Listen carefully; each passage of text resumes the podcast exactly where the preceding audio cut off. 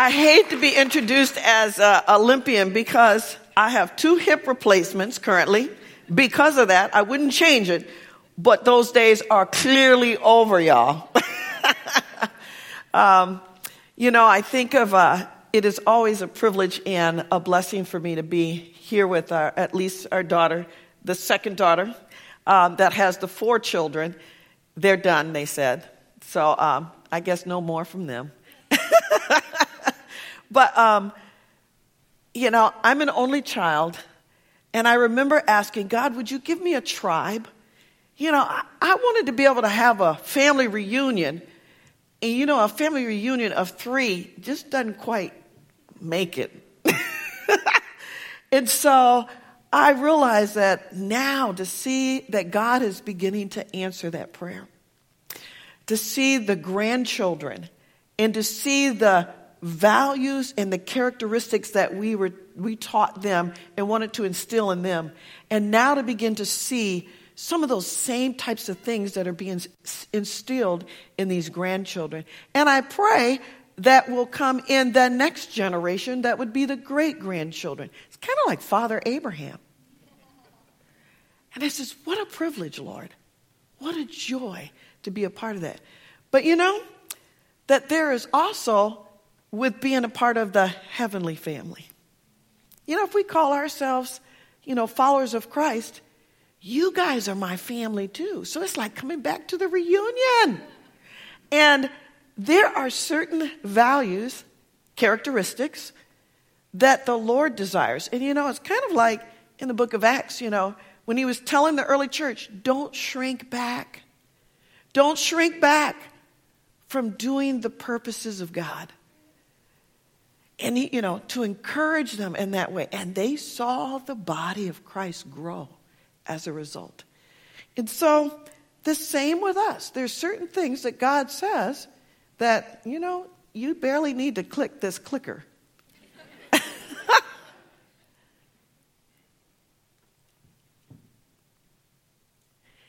that the Lord says, um, there's three myths that I'm going to bring up. And the first myth is that, you know, it's only those missionaries that are to do certain things.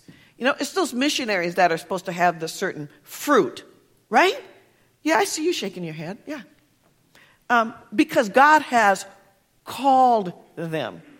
You see, the first myth is that only certain people produce fruit. And the second myth is that, well, and only certain people are called. And yet, I begin to look at what John 15, 16 says. And it's, you know, and God tells us that I chose you. You didn't choose me. You think you had something to do with it. You didn't. I plucked you out and for my purpose to produce, notice in there, that word again, fruit, characteristics, values. I want you to reflect me. Just like I desire that our children would be a reflection. When they were to leave that house, remember, you're a Johnson. Y'all probably got that too you know, whatever your last name, remember where you're from. and it's like God says, don't shrink back. Remember where you're from. It's not just fruit for some, and it's not just called out for certain ones, those special ones, those but it's an all call. An all call. And yet, you know, depending on how we're going to respond, if the third myth is if we believe the first one, that only certain people have gifts, and the second is that only certain people are called, then you see the third myth is means I'm exempt from any responsibility. I'm exempt. And yet, we are all familiar with the first and greatest commandment what is it? We shall love the with all our heart, our soul, depending on the King James or what version, might or mind. And you know, we all know that one, but there's a second one. He says, but there's a second command. that's just as important as that first one. And that is what? Love your neighbor as yourself. And that's what we're going to look at today. We're going to talk about no, not just certain people are to produce fruit. No, only certain people are called out. You know, that's those missionaries. And so the third is that, so that, hey, I'm home free. I'm exempt. No, it's an all call. No matter what our age, no matter what our background, it's an all call. Father, we pray today that we all have neighbors, but sometimes we question if you know who our neighbors are. But I thank you that this is not a church call. It is not just something that is a feel good call, but it's where you have said, if you love me with all your heart, then you are to love your neighbors. I pray today that would you not spur, stir our hearts, and would you not help us to take even more steps than what we have been towards those neighbors that we may know, that we may not know, and some we don't want to know, and yet they're still our neighbors. In Jesus' name, amen. And so, we are to love our neighbors. And yet, with that, how? Okay, you've said we're to produce fruit. All right, God, I get it. I'm not exempt anymore. And you chose me. You said you chose me so that the fruit would be there. But what do I do with it? How do I do that? And I say to embrace your neighbors.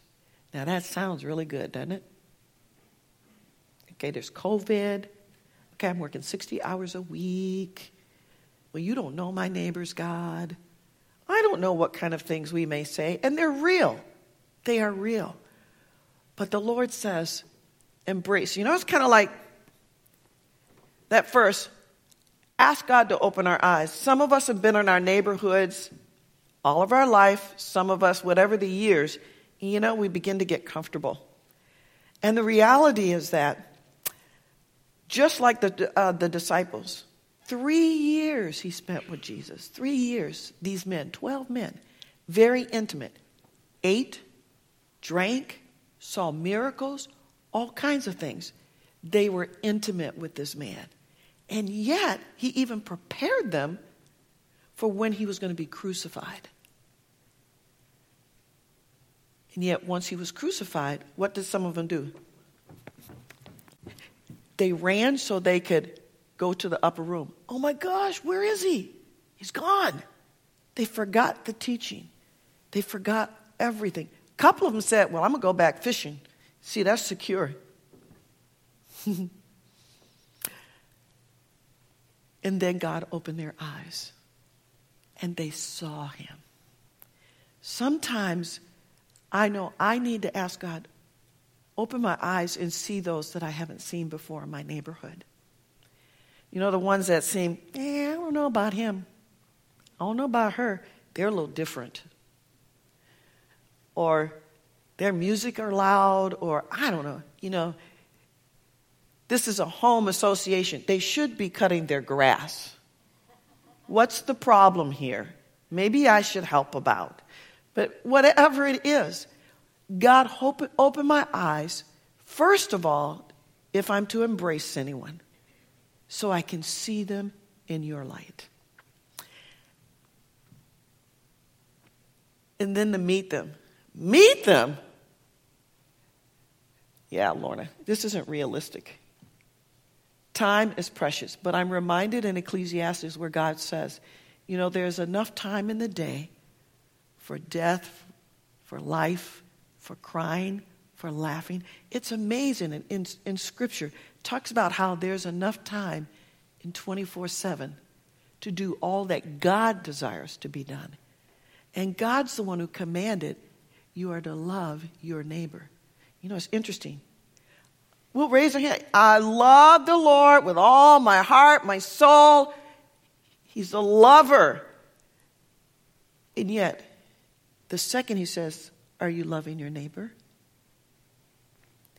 If we're not loving our neighbors, can we wave our hand so proud, proudly that we're loving our God?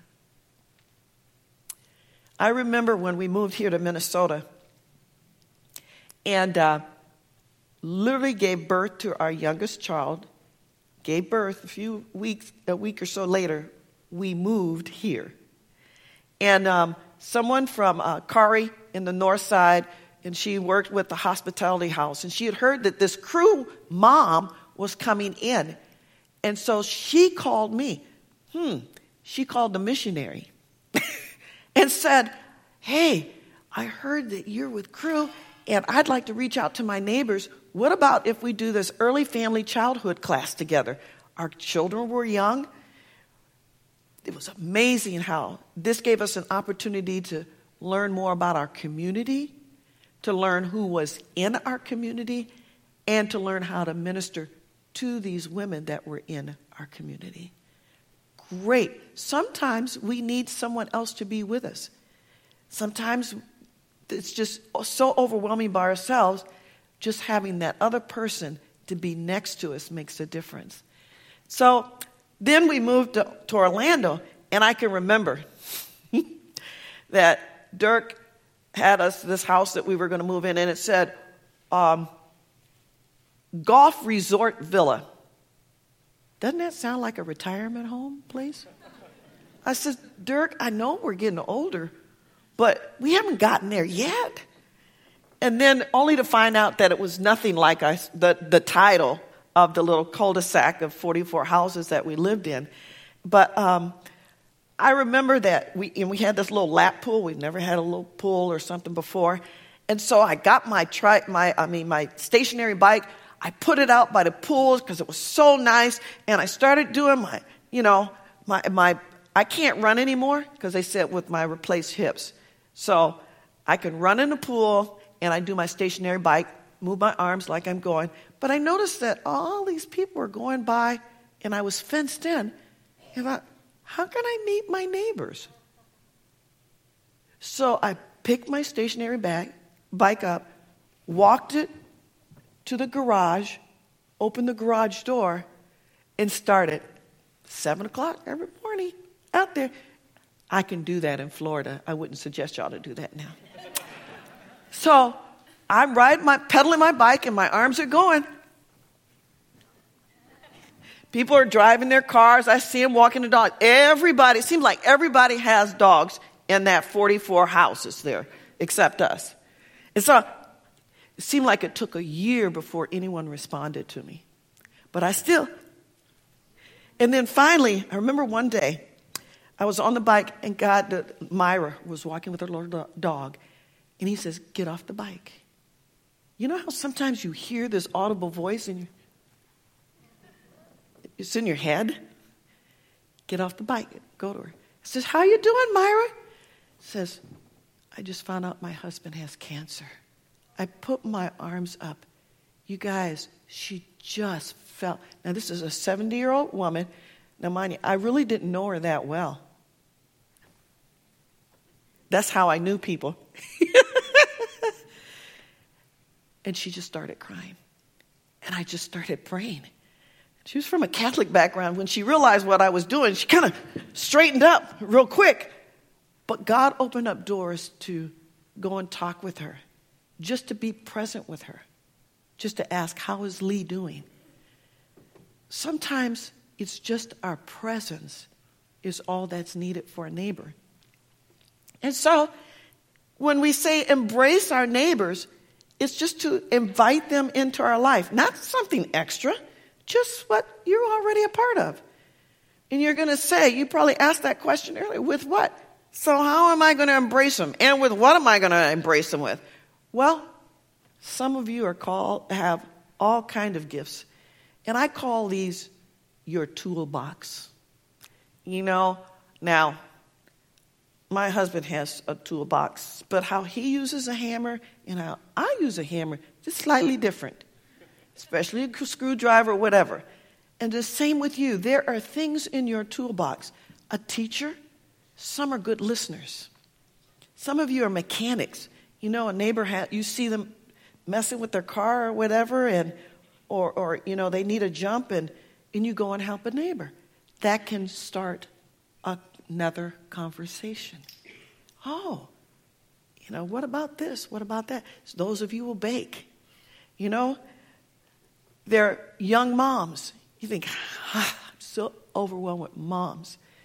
But some have taken and they've gotten with other moms and they've taken their babies and they prayer walk around the abortion clinic. They just go there having, wishing with their children, and they're praying around the abortion clinic. What can I do? Poopy diapers, snotty nose. What can I do? Amazing to get to know your neighbors. I don't know about you, but I know that there's something that God has given you, even without knowing you, because God was the one who commanded us to not only love Him, but to love our neighbor. He says, I handpicked you. I handpicked you that you would bear fruit. And with handpicking you, He says, I will accomplish my purpose, not yours. For me to embrace my neighbors, I had to be willing to give of my time. You see, I've got this, this thing and all the day planned out. But can I trust you, God, in the midst of giving my time, that I see someone in the midst of what I'm currently doing, and you can recoup that time because I'm using it for Him, not just it's my time.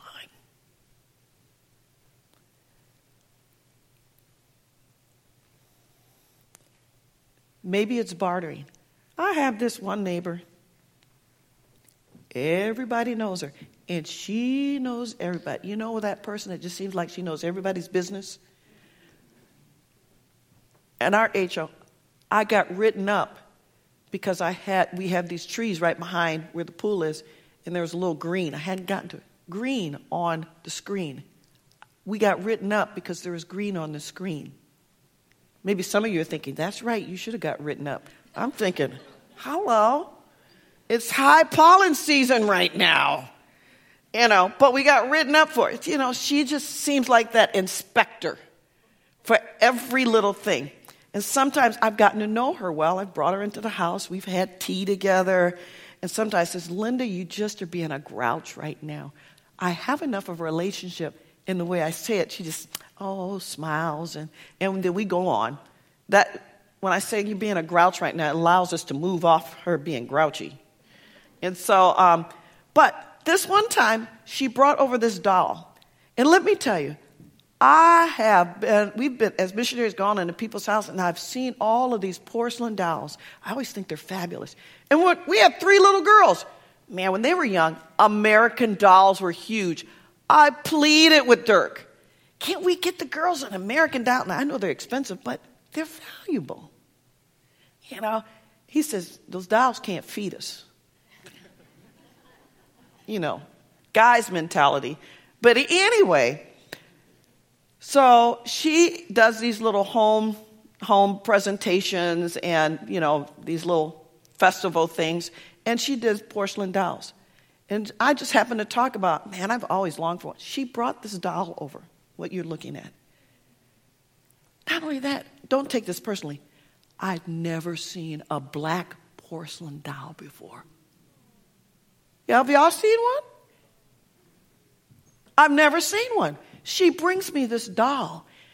And I says, Linda, thank you. Wow, for giving this. She said, Oh, I'm not giving it to you. You see, on the back of my wall in our living room, and she's come in, when the girls began to leave the house, I says, God, what can I do with my art? I don't want to lose it. You know, you don't use it, you lose it, right? Yeah. And so I started doing pictures, faces for people. I thought, a friend of mine just died. Her father, not friend, but her father died. I don't know what words to say. I says, Would you give me a picture of you and then of your father? And I just drew the picture and then gave it. Then no one asked me. It's just, okay, God, who's next? And at that time, I was flying from one part of the country or whatever, and I could pretty well do a portrait for somebody. And God used that to minister. My toolbox was art at that moment. So she says, she brings the doll, and then she says, Oh, no, I want you to do a picture for my daughter and son. And so I'm thinking it's of them. They're animals. I haven't done animals in years. And I says, Oh my gosh. I says, Lord, please help these to come out well. Because I felt this was a payment. It was a payment. And this doll was beautiful, valuable. Maybe there's something that you have to offer in your toolbox to sub- this neighbor over here, you know? And there's something that they have that you have bartering. That used to be real common, and we've kind of lost that. Hmm. Lorna, this sounds great, but I'm an introvert. See, I can't an- understand introvert. I have the gift of gab. So for me, you can understand that. That's why I can go, An introvert is like, is there something wrong? Why are you doing that? and yet, God is the one again who's given us the command to love our neighbors. He's the one that says, I want you to reflect me. I want you to love them. Throughout the Old Testament to the New, God took ordinary people. Moses stuttered. Moses, I want you to speak. I stutter. I will give you the words to say. Joshua, Joshua, over and over again, to lead the people. And God says, Be strong and courageous. You see, I'm with you.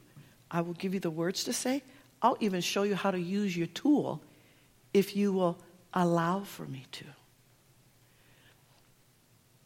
And I love that. I say this, I sing the little song to myself. The Lord is my light and my salvation. Whom shall I fear? Oh, whom shall I fear? Well, that guy looks a little creepy over there. The Lord is my light and my salvation. Well, what will my friends think if I go over and introduce myself? And I have to remember that God is my light and He desires for that light to be shown through me. Because He's chosen me. He wants me to produce the fruit. And He says, Are you available?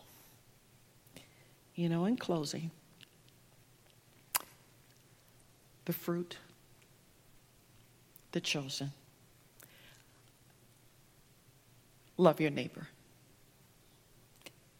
None of us are exempt. But in closing, I want to introduce you to Irina Sendler. Isn't that a great face? I mean, she just, you just kind of, it just seems like one of those nanas. You just want to kind of go up and just hug. But she was in a predicament back in the War World II. And she lived in Poland. And she lived next to the Warsaw Ghetto. In this ghetto were 450,000 Jews that lived there. Irina says she had a motive, ulterior motive. She realized those are my neighbors. And she says, I know what's going to go on. Because she's I'm a German. So I know what's going to happen. Irene was social worker. But Irina had a toolbox about this size. She had a toolbox and she took a, a sack, a larger sack, And she decided that and got approval to become a sewer. sewer connoisseur? A sewer. You know, to go in. And I thought, now I can love my neighbors, but God, are you calling me to have to deal with their poop too? Sometimes He is. Sometimes He is. And poop stinks. Poop is messy. But sometimes God still has us. It's life. So she goes in and she drives in, but as she drives in, she's trained her dog to bark whenever the guards would come close to the truck. When she would go in and when she would go back. You see, when she was going back out, she had an infant in the bottom of her toolbox. And in the larger sack, she had a smaller child. You see, the dogs covered the sound of the children. 2,500 children is recorded that she was able to save. The Nazis found out. They broke her legs, they broke her arms, they tortured her. But she would not give up where the children were or their names. You see, Irene had hidden the names of the 2,500 in a jar and buried it underneath a tree. After the war, she pulled the names out and she began to find, uh, to try to find out where the parents were to bring them back together. Well, most of the parents couldn't be found because they were gassed. But 2,500 infants and children were able to have a family adoption. How many of your neighbors might be in one of your jars as you use your toolbox for the Lord? What is your toolbox? Are we proclaiming, I love the Lord? Then what about this neighbor? Father, we thank you so much I can't imagine what Irina must have felt, what she must have gone through. A little glimpse of what you did, Jesus, for us. And how much there is someone in our neighborhood that needs to know the love of you. Will you not open our eyes? Help us to see what we haven't seen before. Help us to hear what we haven't heard.